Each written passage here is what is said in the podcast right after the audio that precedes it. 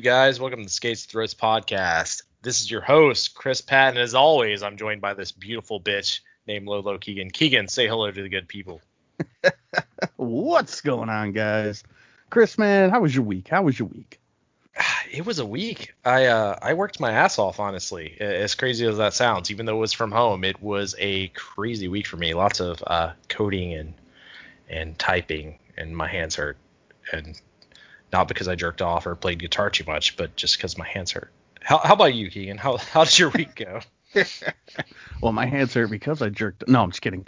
Um, you know, no, I work. I work 10 hour days uh, for this week. Uh, I'm doing it for a while while this whole coronavirus mess goes on, but it's good because I get four four 10 hour days on, and I get four days off, and it, it, it's it's great. I get to spend time with my family. Um, you know, I, I took the kids out to the park. We were kicking the football around, stuff like that and uh, I 100%ed the Hitman 2 video game as of today. Man, so you're way ahead of me because I have not started Hitman 2. So what what is your favorite thing about Hitman 2? Before I guess we get into this hockey show, let's talk well, a little I, bit about video games. I, I, I, think my favorite thing about it is that now I'm I'm a trained killer. You know, I could I could go out there and become a professional assassin because I got the stats to back it. No, um, honestly, I enjoy the game. You know, it's there is no one specific way to do something in that game. You know, you can you can go any which way to figure out how you want to do something. You can set a domino effect in where you do one thing and it causes four things to happen. It's it's it's a good game. The only bad thing I could say about it is that the glitches and absolute bugs that are still in this game after what God a year maybe it's it's embarrassing. I mean, one one of the glitches literally dashboards your game completely, and that's there's nothing you can do. So I will give them a little bit of credit because they got dropped off the the actual big development party they were a part of, right? So they bought the rights to Hitman to put out Hitman 2 separately. Uh, when they became uh, IOI, um, they basically uh, they they fall under Warner Brothers now. Um, and it used to be it, it, it's a whole mess. Hitman Hitman has changed hands quite often. Um, and overall, Hitman is a great series and a wonderful game. Um, but I think I think this one just got kind of rushed, and they don't have the support to really fix it. Um, they're focusing more on putting out more and more missions instead of really going back and fixing what isn't there. Gotcha, gotcha. I just I the only reason I even brought that up is because I do remember that they got dropped from their original uh, team owner. They had to buy their way out of that contract with the Hitman's license after one. Right. I think that was at like last year's E3 or the, maybe even the E3 before then. And I remember that being a big point of contention. I've only played uh, the demo for Hitman 2, which is that first uh, F1 track which is a lot of fun and there's a lot of crazy shit you can do in there, which makes for incredible gameplay. I love that hit the the Hitman they released on Xbox One. That let's just call that the new Hitman, right? Being very open world and everything you were able to do. And as someone who's completed the game, so that means that you did all of the tuxedo only missions or whatever suit only missions uh, that's some of my favorite stuff to do is like figuring out how to do the mission suit only. Is that is that part of your favorite part or? Oh yeah, absolutely. Being able to go in there and, and try to find your way and like, all right, how can I sneak through this? You you it takes a lot of a lot of time, a lot of patience, and you have to sit there and watch movements and stuff like that, and be like, okay, this guy's gonna turn around now, and then you can go ahead and go and sneak into the building. It's definitely wild. I enjoy it do you have an a favorite Agent 47 moment? Because mine is when you kill that drummer and then dress up like a drummer and then he just like bangs the shit out of those skins. um oh gosh my my there's there's so many favorite moments um but my favorite moment would probably have to go all the way back to hitman blood money um and just just the uh, a new life when you're you're running around suburbia and at one point you could just walk around and just hit people with a bat and throw them in a in a garbage can in garbage truck. you can put the whole the whole little neighborhood in a garbage compactor. God, it's been so long since I played Blood Money, but that was also a really fun game. I think uh, if I had to go old school Hitman, it'd be the uh, maybe it's the beginning of Hitman 2 where you're in the confessional booth, the very very beginning, Oh, that gosh, opening scene. yeah. Hey, That's- Padre. Yeah, that's a that's like a really cool storyline sets up the opening of the game. But uh we're not here to talk about video games. We're here to talk about hockey. How's hockey been going for you, bud? You've been out there, you've been skating, you've been blocking, I've been doing none of that, sir. I, it's uh, you know, I the the rink got shut down here. You're not even allowed on it. Um, it's it's they've been shutting down a lot of the local parks. Luckily, the fields are still open because oh, you could be far away from people if you're in a field, which is great, awesome, thank God. Um, so mostly it's I've been you know practicing my kicks, getting ready for the uh the upcoming um football season if we end up having one. So why don't you go ahead and tell everyone a little bit about that because I'm sure the listeners would like to know that you're a semi-pro kicker headed for the the Jason Elam of the podcast, as as one might think. Keegan, uh, tell us a little bit about the team you're going to be playing for and and uh, how you became a kicker. Maybe I think people will be interested in this story. So, so I actually, uh, when I was in the army in South Korea, I was playing soccer over there, and uh, I, I, I got pretty good with kicking. Uh, you know, playing soccer. so w- with all that going on, um, came back here and I was like so glad I'm going to be able to start playing hockey again. So I was able to, you know, get some gear together, you know, go out there with some friends, you know, block some shots and stuff like that. And uh, a buddy of mine who actually played semi-pro, uh, he he asked me, he goes, hey, you know, you ever thought about football? I'm like, I mean, kind of played in high school, you know, I wasn't a kicker there, but he goes, oh man, all right, well come try out. So I go to the tryout and uh, it's for the uh, the East Coast Football League, the ECFL. And I'm like, all right, well, you know, I'll try out. I, I make four four field goals in a row, and the coach just comes up and goes, "You're fine, you're good, you're ours." so I'm like, all right, well, I, I guess that settles that. so how far how far are we talking now? Like 30, 25 yards, 30 yards? uh, 35s. 35s. Wow. Damn. I yeah, would just I was probably like, all right. Tear my hamstring trying to even kick 35 yards, not even making it past the goalpost. At this point in my life, this is this is where I'm at in life, and uh, 35 yard field goals. It's not, it's not part of it. You gotta remember, man, I'm, I'm 28. You know, I'm not a boomer like you, so Oh, dude, I'm my, my body's still fresh. I'm not that old. I'm only 31. We're not that far apart, sir. so we went ahead and uh, we got that settled up, and it was uh, it was it's pretty cool. It's definitely exciting. The the team I'm playing with, uh, a good group of guys. Uh, they want me to play on defense. They were like, you know, you're you're keeping up with some of our faster wide receivers. You ever thought about playing corner? I'm like, no, no, I'm I'm fat now. I don't I don't run. Why I kick. so, So, hopefully the hopefully they little don't. the little bit I did play in middle school and a little bit in high school was uh, I played corner and running back, but I'm fucking terrible at football. Like I, it never clicked with me, so I'm not gonna sit here and be like, oh, I could totally go play for this team, because I was terrible back then, and I'm sure I'm even worse now, as fucking out of shape as I am. Well, it's funny. They're like, so are you our kicker? I'm like, yeah, if you'll have me. The guy goes, oh, oh, you're gonna be humble about it. You're gonna be humble about it. I'm like, I'm, I'm, I'm sorry. what, what do I say? Well, it's it's all good, man. That's exciting, and uh, we'll definitely we're definitely gonna to live stream your games with uh at least Chris Patton commentary over top of of one of these things. I'm sure it'll get posted up somewhere so that we can talk about your kicking excellence. The Jason Elam of the podcast, the goat. uh, Keegan. All right, so uh, we have some kind of some big news. I didn't expect this to break this week, but uh, as we all know, Byfuglien pretty much dodged Winnipeg all season. He supposedly had knee surgery, but it kind of came out that that maybe wasn't really a thing, and then he didn't play the entire season for the Winnipeg Jets. Which, while the Winnipeg Jets still did well, you would think if you know if Dustin Byfuglien was fucking there, they would have done better. You'd have to think that, right? Um, yeah.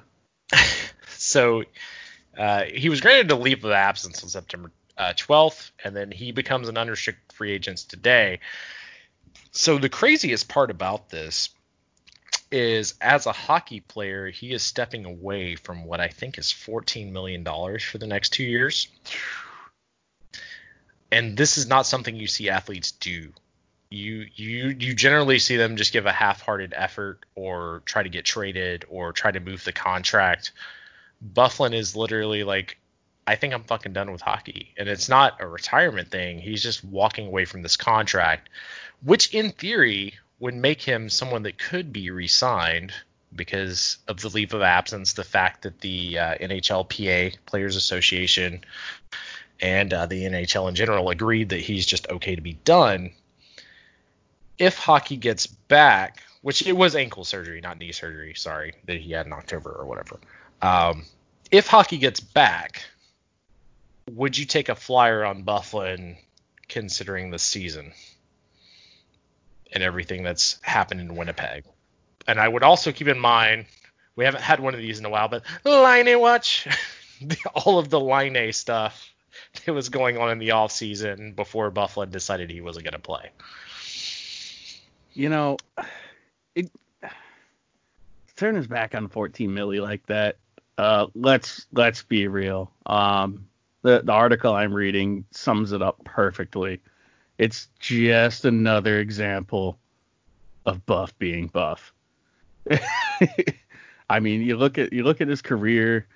It, the guy guy's absolutely physically dominant. Um, even after the surgery, I, I think he still can. You know, I think he still would be able to go out there and and make a, a really strong effort on the ice. But I don't think he cares. You know, I don't I don't think he cares right now. I I I, I wouldn't take the risk on him at all. Um, you know, as good of a player as he is, he's going to be like um, Sandoval was to the Red Sox. You know, he comes off of a World Series win, but he refuses to sign a weight agreement with the team, so they get rid of him. So what does Boston do? They're like, oh yeah, we'll pick him up. He won't get fatter. And what does he do? He shows up to Boston 20 pounds heavier and then continues to grow. It, it, it's I, I I don't think he's going to care. I don't think he's going to care enough to stay in shape to play. He's going to find every reason not to get back on the ice. That's just, that's me though. I don't think he's I don't think he's worth a signing risk. So I, I mean, I think the question is, would he get back in shape to play for, say, a Chicago or a Florida, which uh, was a uh, what the hell is the name of the GM for Florida right now? I can't.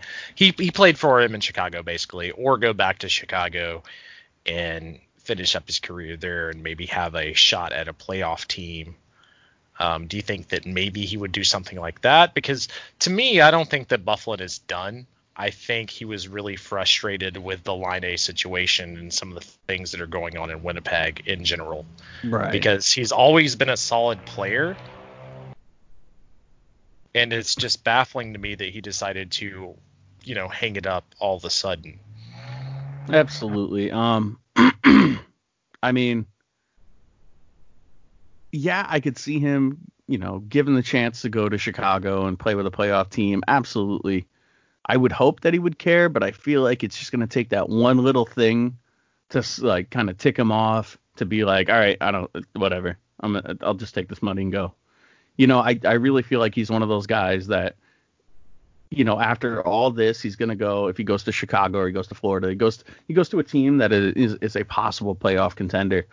Um, it's to be that one little thing that does him in where you know he doesn't he, he doesn't get his after game coke or something right at his right at his locker. He, which, he's going to be which like kind of coke, like a soda, or it's going to be like the the cherry the cherry coke, okay, energy drink. And he's just gonna, it's just gonna be like, yep, yeah, well, all right, this is bullshit. I, I, I he's a he's a strong player, great player, absolutely. I just there's there's so much that's up in the air with this guy. So they talked about this a little bit on the Hockey Buzz podcast yesterday, and and obviously some of the contenders that would be out there. Once again, Florida and Chicago were some names that came up. But could you see a team like the Rangers that are right there on the cusp of being a playoff contender, picking him up, but not as a defenseman, but as a forward? So moving him back to forward because you have to remember that's the other thing about Byfuglien is they moved him to defense, which he isn't necessarily enthralled with to begin with. Do you think this is a situation where he doesn't want to be a defenseman and maybe wants to play forward again? And if you look at a team like Chicago with Toews and Kane, um, or a young team like New York, could he be like a great third, fourth line winger? Um, with New York, maybe not. Uh, New York's got a lot of a lot of firepower sitting on the bench waiting.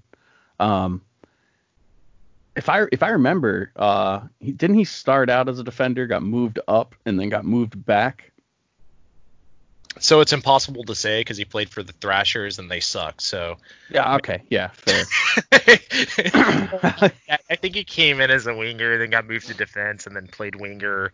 And then when he when Winnipeg started getting good, he was moved back to defense. But he's still a, a goal threat, a good passer, and, and a very aggressive and physical player.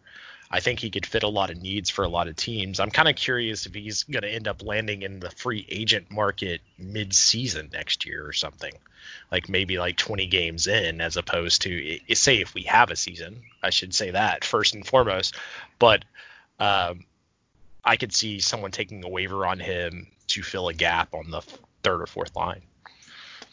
Maybe, yeah. Some somebody could just to get that that big that dominant body on the ice. But again, you know, with with just him in general, it's it's it's always going to be a risk because you don't know what's going to set him off. And after Winnipeg, you know, it could just be it could be anything, and then he'll be like, all right, well, I'm done. You know, and I'd, I'd hate to see that play because he is. He's a good, he's a strong player. He just needs I don't want to say he's high maintenance, but he I, I feel like he's just he's too unpredictable in whether he cares or not. You know what I mean? I mean, I guess, but to me, he never really came off as that player. He, I mean, I, I guess he's a, a little more high maintenance than some other players because he's a big name. But he played for Winnipeg when they were very bad, and he wasn't the guy that's on the headline every day like Evander Kane when he was in Buffalo, for instance, shitting on the team. So I'm curious on what made him step away from 14 million dollars and basically bail on the season. Is there something more there? And and still, I think that the Laine situation had a lot to fucking do with this over the right. offseason and and how long they held out those contracts and whether people were going to get paid or not and who they were going to move, etc. I know Byfuglien's probably very comfortable fishing somewhere right now and giving zero fucks, but you know, if you told me right now I could drop Wayne Simmonds and pick up Dustin Byfuglien for the for the Devils, I'd be like, yeah, let's do it. All right, fair, fair, yeah. I don't know that, that, you know once he uh you know probably in the future he's going to come out and explain why he walked away and it's probably going to be a shock to everybody. Um, it's going to be something crazy, you know. The the team coach made him wear a frilly tutu dress every time he scored a hat trick or something crazy. But who knows? You know, it's once once that comes out, we'll have the full details and we'll be able to look at it and be like, oh yeah, no, I would have walked away too. Yeah, and it's it's very interesting to talk about this season specifically because we've had so many of these coaching allegations of people being, whether it be racist or just complete assholes in the uh, in in the sense of Mike Babcock. um, but we do have these situations that have came up in hockey and maybe he's not ready to leave the league so he's not ready to burn those bridges. But i am very curious because like i said uh, when even when he played for the thrashers the thrashers were a very bad team and Byfuglien was a very good player obviously and still is. It's concerning to me that this man hated this franchise so much he stepped away from 14 million and did not declare retirement. Yeah fair. I mean that is definitely uh oh, God, I don't even know how to begin with that. See, now that you're thinking about it, you're like, why would someone step away from this amount of money if there's not more there? Yeah, there's uh, got to be there's got to be something we're not we're not seeing. It, just nothing really connects, right? So, I mean, right.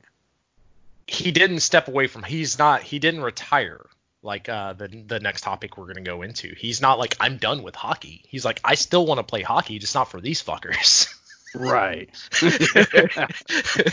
he basically Kovalchuked without Kovalchucking. he didn't have to go to a different country, and no one lost a draft pick or whatever. But you do get you get where I'm going with this is like there's got to be more to this story and and as always we'll try to keep the listeners updated as soon as we know more but for right now we just know that this man stepped away from one hell of a contract on a team that's not that bad honestly uh, they were in playoff contention this year which we don't know they didn't trade him uh what the trade deadline was in February February 25th something like that and uh, they didn't trade him then so they I guess thought he was coming back. So if anything, this sucks for Winnipeg. And if you're the NHL, do you give them some kind of compensation for this? like, like what do you do? Because now that now that other players know they can do this, let's say PK Subban gets fucking fed up with the Devils or whatever, he takes his ball and goes goes home for the season. do, do the Devils just let him walk from that contract? I mean, that's. I would hope. I, I, you know, this is like such a now. Now I'm now I'm questioning every decision I'm making on this one. Ugh. That uh, that could set a really bad precedent. Yeah. I mean, you get what I'm saying though. Yeah. Because, no, I do. I get what you're saying.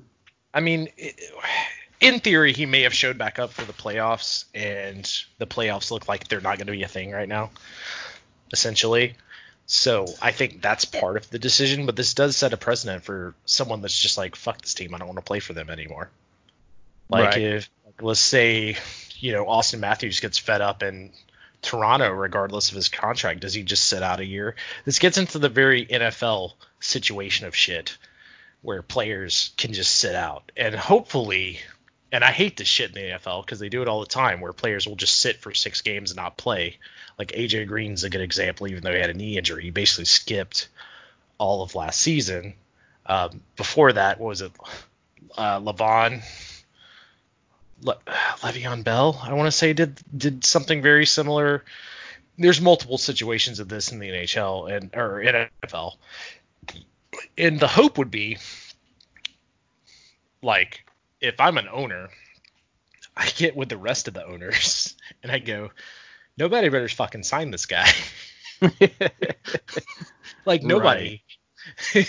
like uh, because what's going to happen is if he gets signed, that team does well, they make the playoffs or whatever. You set the you set the president of being able to move your own team. It's it's one thing I don't like about the NBA as well. Not to bitch about all sports, but might as well make the the fucking round robin here. Um, NBA's ability for players to kind of do whatever the hell they want once they're free agents and hold out and take less money here because they're going to get advertisement deals and create these super teams. Uh, you know, Golden State, for instance, or uh, even before that, LeBron in Miami. Um, it it makes the sport not as good as soon as you give the players this much control, and I want the players to have control of their contracts. I want people to get paid. If it's about paying the players more money, that's fine. I'm all good with that. But I do want them to finish their contracts out for whatever team they play with. Yeah, no, you, you always want to see that, but at the end of the day, yeah, something else might happen that we don't know. So. And I, I mean, that's I guess that's the part that we're going to be stumped on until more comes out because like I said, I mean, Byfuglien, you mentioned it, little high maintenance, but wasn't known as a troublemaker by any means.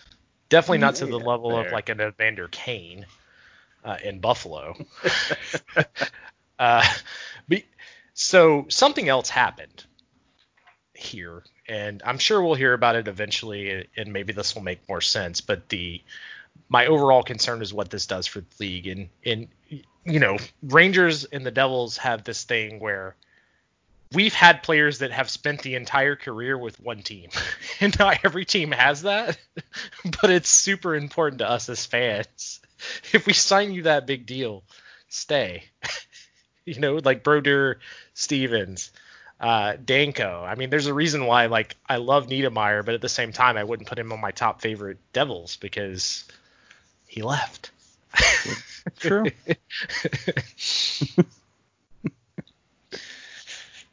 All right, well, I'm going to toss this one over to you, man. Andrei Markov. Speaking of retirement, or you know, in in Byfuglien's situation, taking your ball and go home, but someone that actually retired this year, uh, Andrei Markov has decided to retire,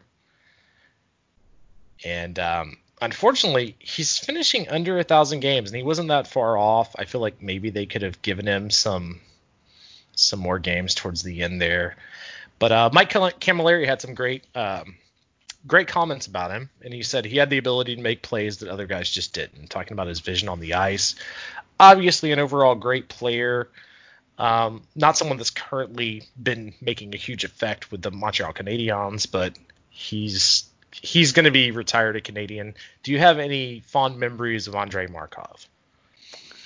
Uh, Markov specifically, I, I can't say off the top of my head anything uh, anything wild about him specifically. Um, I do know, however, that he was a really good team player. Um, the guys the guy's vision on the ice was was immaculate. Um, I want to say he got over what 500 assists in his career. Um, he always was he, he was always there and involved in the play to make sure that his uh, his team was there. You know, his team his teammates were always were always there and he's like, "All right, all right, all right, open, boom." And then there's the goal. And Markov was always there. And um yeah, he won't uh he, he's he's definitely to be missed. Um but, you know, between here and the K League you know, he was he was just always he was always involved. You know, almost every play he was there. Um, definitely a very a very strong and dominant player on the ice. Um, always was there to get that assist and was, you know, if need be, he, he could he could score goals too. Not not as proficient as he could with that assist, but um, he was definitely one of those feeder players that definitely was a big changer on the ice. Yeah, and I mean, he was a really great defensive player, and I think this kind of gets looked over. Even if you look at his last seasons in the NHL, um, say 2016, 2017, he was a plus 18 with 30 assists, 36 points overall. Those points numbers don't jump off the fucking boards, but the plus minus does, and it says a lot about how actually good you're playing on the ice in a lot of situations because you have to remember he's probably not playing with the top goal scorers or whatever. Uh, I think it was a very strong force for Montreal, and obviously, like you said, he's he's mostly been in the KHL recently. He had a 16-year uh, NHL career. I think it's kind of a shitty thing Montreal didn't let him get the last 10 games in to hit 1,000 games played. but it's also a very Montreal Canadiens thing to do. but uh, he finishes out with 119 goals, which is not you know not anything crazy jumping off the page. 453 assists off of let's see 16 years played and a total of 572 points. I think he was a very good third, fourth line player. And like I said, if you look at the plus minus over the years, he, he definitely became more defensively responsible. Um, some might call this the Subban effect if you're looking at Montreal during these years where PK Subban was playing out of his mind. But um, great player, and and hopefully he has a very nice retirement. and is able to just chill for a while. Right, absolutely. I mean, I'm it it it it stinks to see him go, but you know, he, he definitely he definitely deserves to be remembered for the, the strong player that he was. He definitely was a uh, a good overall like one of those guys you can look at and be like, you know, hey, if you want to be a defender, look at this guy. And, and speaking of Subban, because I did bring this up, is Subban did text on Friday after he retired. He said, uh, "What made him great, in my opinion, was his ability to identify what teammates' strengths and weaknesses were and adapt his game to make things work on the ice." Which is kind of the best thing you can say about someone. Oh yeah. Is to you know maybe you're not the best player on the ice, but you can make everyone around you better. I think in a lot of ways that is the absolute best thing you can say about someone, right? Right. I mean, basically, the the guy's got a very high hockey IQ, you know, and that's what he's he's looking at, and that's, I mean, just, yeah, yeah, Subban gets it right, which I won't say often, but. well, that's that's fair. As a Rangers fan. so uh, let's talk about old Cam Talbot here. He's willing to leave the Calgary Flames, who may or may not have made the playoffs this year. It's going to be hard to tell at this point, because um, he wants to be a ch- he wants a chance of being a number one. Uh, a couple questions here. Do you think Cam Talbot's out of his mind as a number one goalie? And if not, where could you see him landing as a number one goalie? All right. Well, to answer your first one, um, no, absolutely not. He is not out of his mind. Um, I've been I've been following him since his time with the Connecticut Whale in the AHL uh, around the 2010 2011 timeframe, and uh, a very very strong goaltender. Um, going over to Edmonton, very strong. Uh, it's only recently that he's been kind of slacking. Um, who he could go to, that's that's a tough one. Part of me wants to see him put on, you know, the blue shirt again, even though he's really not needed here. Um, but he could definitely, uh, I could see him making an impact somewhere, maybe like Vegas or, um, hmm, maybe him putting even, him putting on the fucking blue shirt again is basically you guys collecting goalies like they're fucking Pokemon. Yeah, essentially, you know, uh, the way the way New York right now is looking at goaltending is how can we get all of them? If none of the other teams have a goaltender, we will win games. I'm, I'm just I can't wait till the draft when the Devils somehow send Mackenzie Blackwood for a bag of pucks to the Rangers. well, with the, with the, way the Rangers are doing it, man, you know, with with the AHL goalie trades, I mean, they they're they're sitting on so many goalies, it's not even funny anymore. So but I mean, I, I, I mostly know Cal, Talbot. I, I, know he played for the for the Rags, unfortunately, but I, I mostly know him from Edmonton and, and Philly, and I remember him being pretty solid. But at this point in his career, he's 32 and looking around the league at teams he could possibly go to who would take a f- flyer on him as a number one is more of the problem, right? So whose right. number one goaltending situation is so shitty they need a 32 year old Cam Talbot in net? Uh, Detroit. Um, no, sorry. Well, sorry. I mean, they do have fucking Howard is still in net there, hungry, hungry Howie, as I like to call him. You know, I mean, honestly, I if if Fleury is going to step away from hockey, you know, or take a take a break and want to relax a little bit, I feel like Talbot uh, Talbot would be a great filler uh, there uh, to take a number one slot um, because they do have the defenders. Um, that's really all he needs. He needs some defenders in front of him, and he can be dominant. Um, if he's not getting the help on the ice, he's he's gonna he's gonna lose everything. And See, that's like, that's the biggest way I can look at that. I feel like Fleury's the guy you're gonna have to drag off the ice. Honestly, you, and, you really think Fleury's gonna be dragged off the ice? That's what's gonna have to happen. I do because I think he wants that one fuck you Stanley Cup because they traded him from the Penguins. And if I was him, I'd want the same thing too. He's like, look, I won you games in the Stanley Cup, won two cups with you guys, and then you fucking put me like on waivers like I'm nothing. he's gonna he's gonna be sitting there. He's gonna be the Jaromir Jagr goaltending. He's gonna be like, how long of a mullet do I have to grow to get a goddamn cup? I mean, but like honestly, think about it. He's that's got to be like the most disrespected a goaltender's ever been treated in the NHL. Oh yeah, without a doubt. Uh, yeah.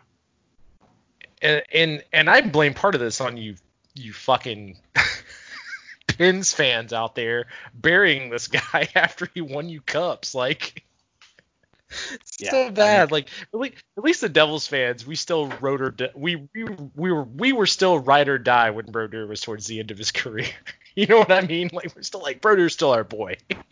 but like these fucking fans are turning on this guy and he's in the playoffs, winning them games. Like yeah. and he went to You know, another and- team. And it's always that it's it's always that guy that you know never played hockey that's gonna sit there and be like, oh yeah, I could have stopped that goal. You know what the hell, man? That guy's trash, garbage goaltender, worst I've ever seen. You know because he lost one playoff game. It's like, huh? what? he won cups with you guys, and then he almost won another one True. on a fucking expansion team. You know, like- that's- so That says a lot. I mean, definitely one of those dudes that's probably one of the strongest uh, behind the net. Absolutely. Or I'm sorry, in front of the net. Um, and for him to go to a team their first year and get them as far as they went, that's that says a lot. You know. it really does, and also he's one of my favorite aggressive goalies. Oh yeah. Oh yeah. when, definitely. when he comes out of net on a breakaway, it's the best. it's the best. When when a goalie comes out of net on a breakaway, it may be my favorite thing in hockey. Like Oh yeah. Absolutely. it's so You know? great. There's an um God, Mrazek, he hasn't done it in a while, but when Mrazek was in Detroit, he had a couple of great come out of the net and be super aggressive Hasek style because he was a huge Hasek fan growing up. And it's it's just always phenomenal to watch because I mean it takes such a sack because you're leaving the net wide open if you fuck up, right? So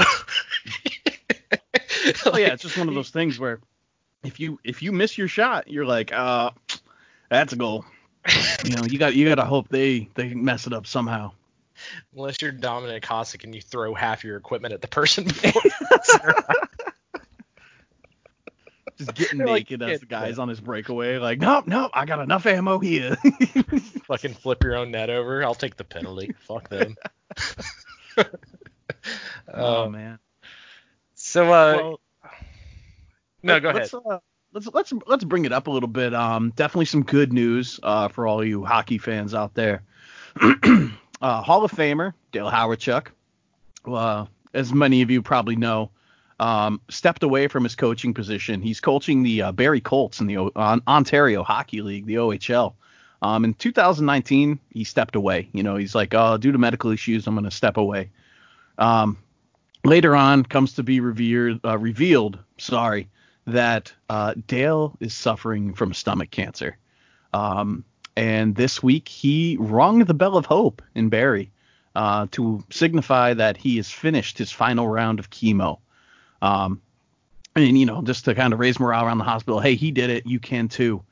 Um, so he went ahead and he he rung the bell. So hopefully, you know, if all goes well, cancer can go in remission and and Hawerchuk will live a a, a longer life. Um, so that's definitely uh definitely a little bit of good news on my part. You know, I'm at Hawerchuk. I mean, what what can't you say about that guy?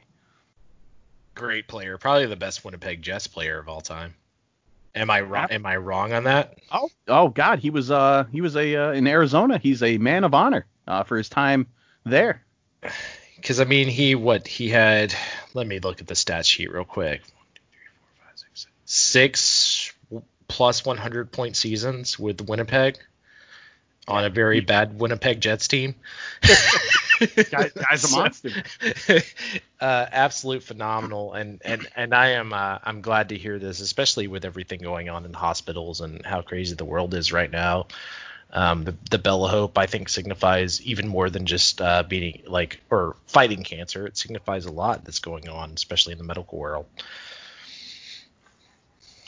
Absolutely. Um, so that was uh that's well speaking of medical world, uh guess we can throw it over to uh our good old friend John Davidson, uh president of the New York Rangers. Who? I'm looking at a picture of this guy right now.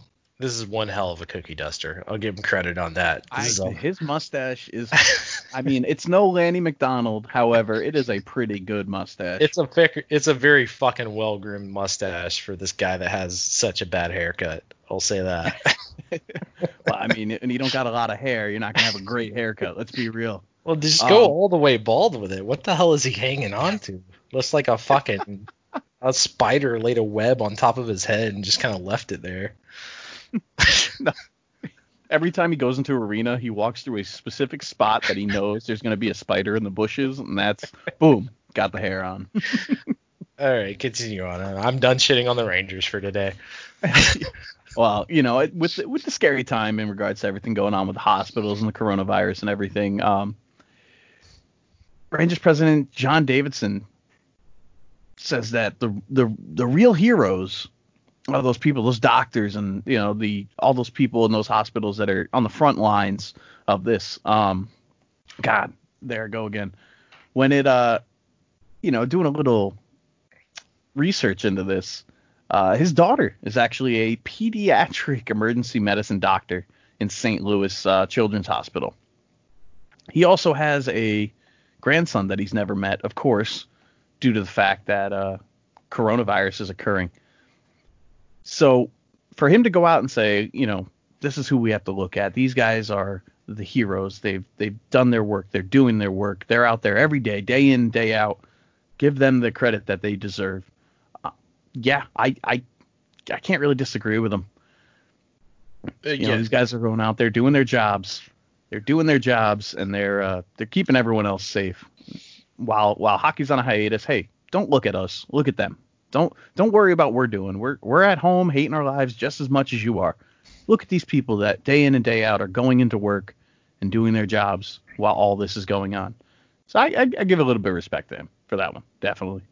Yeah, massive respect to uh, the Rangers organization in general because before we knew this was going to be massive shutdown, um, Madison Square Garden paid all of its employees, the same as Prudential Center with the New Jersey Devils. Like I've talked about in the past, the Atlanta Hawks did the same thing. They paid their employees up to a certain point. Um, and him coming out and saying this and kind of putting the focus away. He's like, hey, look, sports are fun. Everybody likes sports. But like these people are out here risking their lives to do a service for you and for the people that are sick and you should pay attention to that and maybe focus your worship towards that, I guess, to some extent. Um, is brilliant, and a great move. And uh, and and by brilliant, I don't mean that I think this is some kind of weird calculated Rangers plan. I think that he was just being a very honest, genuine person about this. And I would say the same thing, man. Like, you know, be nice. Definitely tell your Uber, FedEx, UPS drivers, thank you, police officers, medical workers, uh, this is a crazy time, and they, they are out there risking their lives to some extent with everything that's going on in the, the world. And I hate to say that because everyone said that, but with COVID 19 and what's out there and what we know about it now, like these people are there on the front line, and not just them, but grocery store employees, anyone that's out there as an essential business that's not WWE, because wrestling is not an essential business as much as I love it. Um, Sorry, I, I, I made myself pop. Uh, I thought this was a very great statement, and hopefully, you know, we've seen really good owners like like I said, uh, Travis Sling from uh, the Atlanta Hawks, um, Mark Cuban. A lot of people have been really, I think, even with sports being the way it is, have been really positive in the situation and pointing out the fact that it's like, hey, look, it's just sports, man. People's lives matter more, and that's how this came off to me. And I don't know if it came off the same way to yours, uh, to you, but I thought it was a really nice sentiment. Abs- absolutely. You know, I. I'm not. I, am gonna agree with you because this is gonna sound really bad. I, it, it's not some publicity stunt. However, PR during this time can affect a company just as much as profits can. There can be some companies that treat their employees pretty crappy during this time, and when the world gets back to normal, you're going to see a sharp decline in their profit margins. Um, well, yeah, I mean, people are going to no, remember everything going on. Well, he's no Knicks owner. you know Come what on I mean? now. Like if you want to be Come on now. what you a Knicks fan? No, oh no, but okay. the guy who owns the Knicks, who else does he own? Yeah, I who, who the, it, well okay, well he ran Spike Lee out of the building. He's been a fucking season ticket holder for like 40 years, so Gosh. not to not to try to throw focus back on sports. Continue forward. I, I feel like that this was a good statement, but maybe uh you know, no, it's basically what I'm saying is PR is going to affect these companies just as much as the profits would during the normal times. You know, giving it up to uh, the vice president of Guitar Center, actually, who forego forgave his entire salary so that it could be disseminated down so that the employees of Guitar Center could have two weeks off paid and not have to worry about anything. You know, stuff like that. People are going to remember that, and they're gonna they're gonna continue to shop at those places. Now, you know, let's say we go to another spot where they know they're not taking care of their employees. People are going to shop there less and less. They're going to find alternatives because they're going to remember, oh, this place treated these guys like crap when the world needed them. Next. So I, I definitely give it up. You know, the people that are, you know, the guys higher up that it's it's crazy that he can forgive forgave or forego his entire salary to sustain his company for two weeks. That blows my mind regardless, but it, it's still a good gesture. And definitely gained a lot of um a lot of good looks public relations wise. Yeah, and Guitar Center kind of needs them because they are basically Oh, the. GameStop of of buying things. Uh, Hey, I'm But- turning in this 1968 original Les Paul. All right, yeah, we'll give you 10 bucks and a ukulele. Be- best I can do is five dollars, just Pawn Yeah. Style. Um, no, it is. It, it- that is that it was a very good gesture. They're owned by Musician's Friend now, right? I'm I'm not 100% on who they are owned by directly.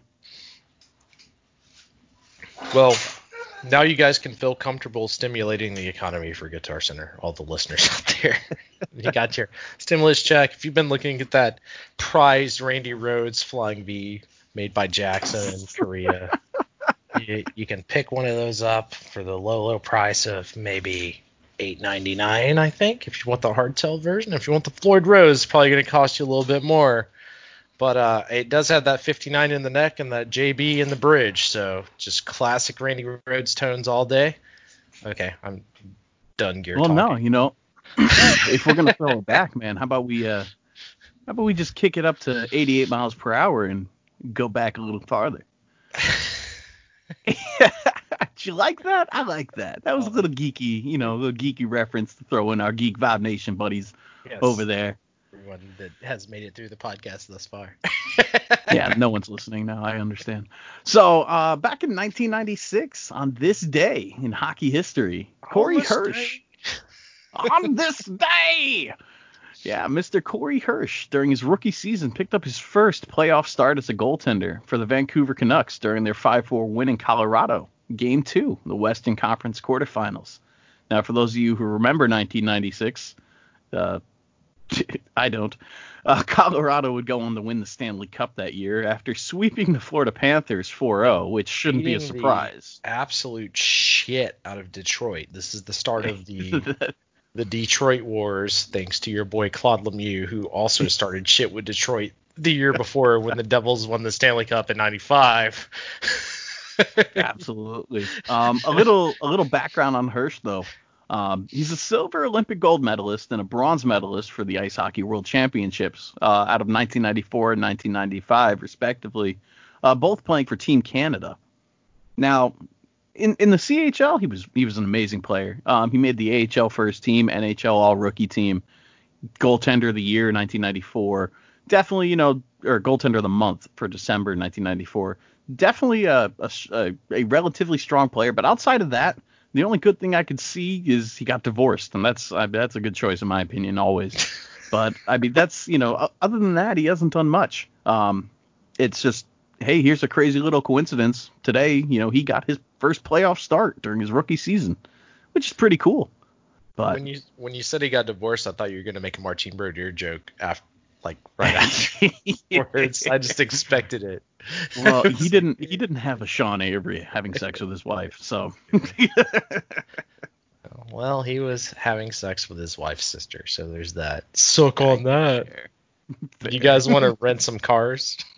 Enterprise. I love you, Birdierski. Don't take this personal. um, I think that's pretty much it for the day. Unless you have a Hall of Fucking Awesome nominee, are we gonna put Hawerchuk in, or do you have someone else in mind? I, I I thought Hawerchuk was actually already in it. Is he? Hmm. I, I want to say that I don't have a full out written list of who's in and who's not. Um, since we knocked our bouncer out, I, I don't think anybody's even watching the door. So. yeah, well, ever since we put Scott Stevens in, there's no one there. We got to find a new defenseman. I mean, I guess we could go like maybe 2009 Dion Phaneuf. Maybe. Wow. Yeah. when he was just absolutely cranking people until the NHL was like, "Hey, you, you don't do that." What's a charge? Well, it's like I, I, was talking about this the other day, and uh, we, we, can have this conversation because you're you've watched hockey a fucking long time, so let's have this conversation, right? So, I went back and I watched Tampa Bay versus Detroit's playoff series recently. Uh, the last time Detroit was good, and you still had uh, you still you still had Pavel Datsyuk, you still had uh fucking Wolverine. What the hell is his name? Fucking the other guy. that had all the back surgeries. What the hell is his name? I can't. Th- I got. Anyway, let me look up this. Right. Uh, 2014 Detroit roster. I don't know why his name is escaping me right now. Yeah, uh, Howard and Net. They let's let's put it this way. They still had a pretty decent team, but on the back line, you you still had Kronwall, who's known for Kronwalling, which is they told him he could not lift his skates, he could not hit anyone with the shoulder. If he made contact with the head purposely, he would get suspended or whatever. So in the middle of this series, he sees the guy coming across the blue line. He turns to put his back to him, to Kronwall him. Essentially, does not lift but hits him with his back. The only clean way you can hit anyone in hockey nowadays without, you know, if you unless you're fucking Taylor Hall where you catch people behind the net and, and you don't get suspended because you're Taylor Hall. Um, he cranks the shit out of I think it was Taylor Johnson, and then he gets a game suspension. And the Red Wings are just completely eliminated from the playoffs directly after because he was their best defenseman what do you think they're going to do about hitting in the AHL at some point? Because if you if I could go back and show you this play where this guy clearly made an effort to not hit anyone as hard as possible, like he had to go out of his way to make this hit happen. Whereas like if it was 95 and Scott Stevens was there, this guy would probably be dead and laying in the front row. Uh, what do you think about hitting in the NHL at this point? Um, there's, it, you know, the hits, the fights. What is hockey known for? It's known for the hits. It's known for the fights. It's known for the missing teeth. Um, I'm not gonna put any blame, you know, and mention any names, Shanahan, as to why hitting and all that has gone downhill. You know, in the name of player safety, well, you're yeah, fighting's bad. of course, fighting's fucking fighting's fucking bad. And he had Bob Probert as an enforcer. Fuck that guy. it's I I don't you know in the in the name of player safety or in the sake of player safety, it's it's probably going to get worse um, before it gets better than anything. Um, however, it's I I, I don't want to see hockey lose its hitting. Um, and the way it looks like it's really starting to to slide. It's starting to slide because charging is getting called for calls that really aren't even charging. Now, of course, there are some where the guys will take 18 steps just to go and, and hit this guy, where you can't do that. But you also have guys that can make a decent hit as he's releasing the puck, and they're like, I don't want to get called, and they just kind of eh, you know, brush up against him. It's like, come on, like I, I get it. All right, I, I don't want to hurt him. I don't want to hurt him. You don't want to hurt him, but just think that little bit that you slowed down so that you didn't get a big hit on this guy, that could have been the break where you could have poke checked if you kept that speed. Uh, but it's it's one of those things. It's just I I think it's just the it's one of those things that was going to develop with hockey overall was a, a the less and less of, of, just hits and big hits and knockouts and more more implementation of player safety rules, charging, um, stuff like that. While we may not agree with it because you know we we grew up on old school hockey, it's it's probably just one of those uh, you know necessary evils to protect the players. I I think more of my problem is there's no clear defined rules, and when a guy goes out of his way to try to make a clean hit and still gets suspended, what does that really you with? Yeah, it's it, they have to they have to come together with all of the referees and give them clear defined what is and what isn't. But the problem is every hit is different. So they're I, gonna. I mean, they are, but if a guy clearly turns his back Oh, to yeah, the no. opponent crossing the blue line to hit said person and still catches a suspension, like in what world can you tell me there's a good way to have a clean hit? You're Yeah. just basically telling me every big hit could be a suspension. yeah, they're gonna look. They're gonna look at everything, and I mean, look, dude, Kronwall. Kronwall is a monster. That dude could lay the cleanest of hits anywhere on the ice, and it didn't matter. And these guys were they were done after they after they got Kronwall. They were done. They were like, I need a bench and a bag of peas. Like, it, I mean, which is fine, but then you look at someone like Taylor Hall, they catches someone behind the net and he gets zero shit for it. Yeah, and I no, I, I agree. Did that with I- the Devils, but he fucking cranked some people behind the net.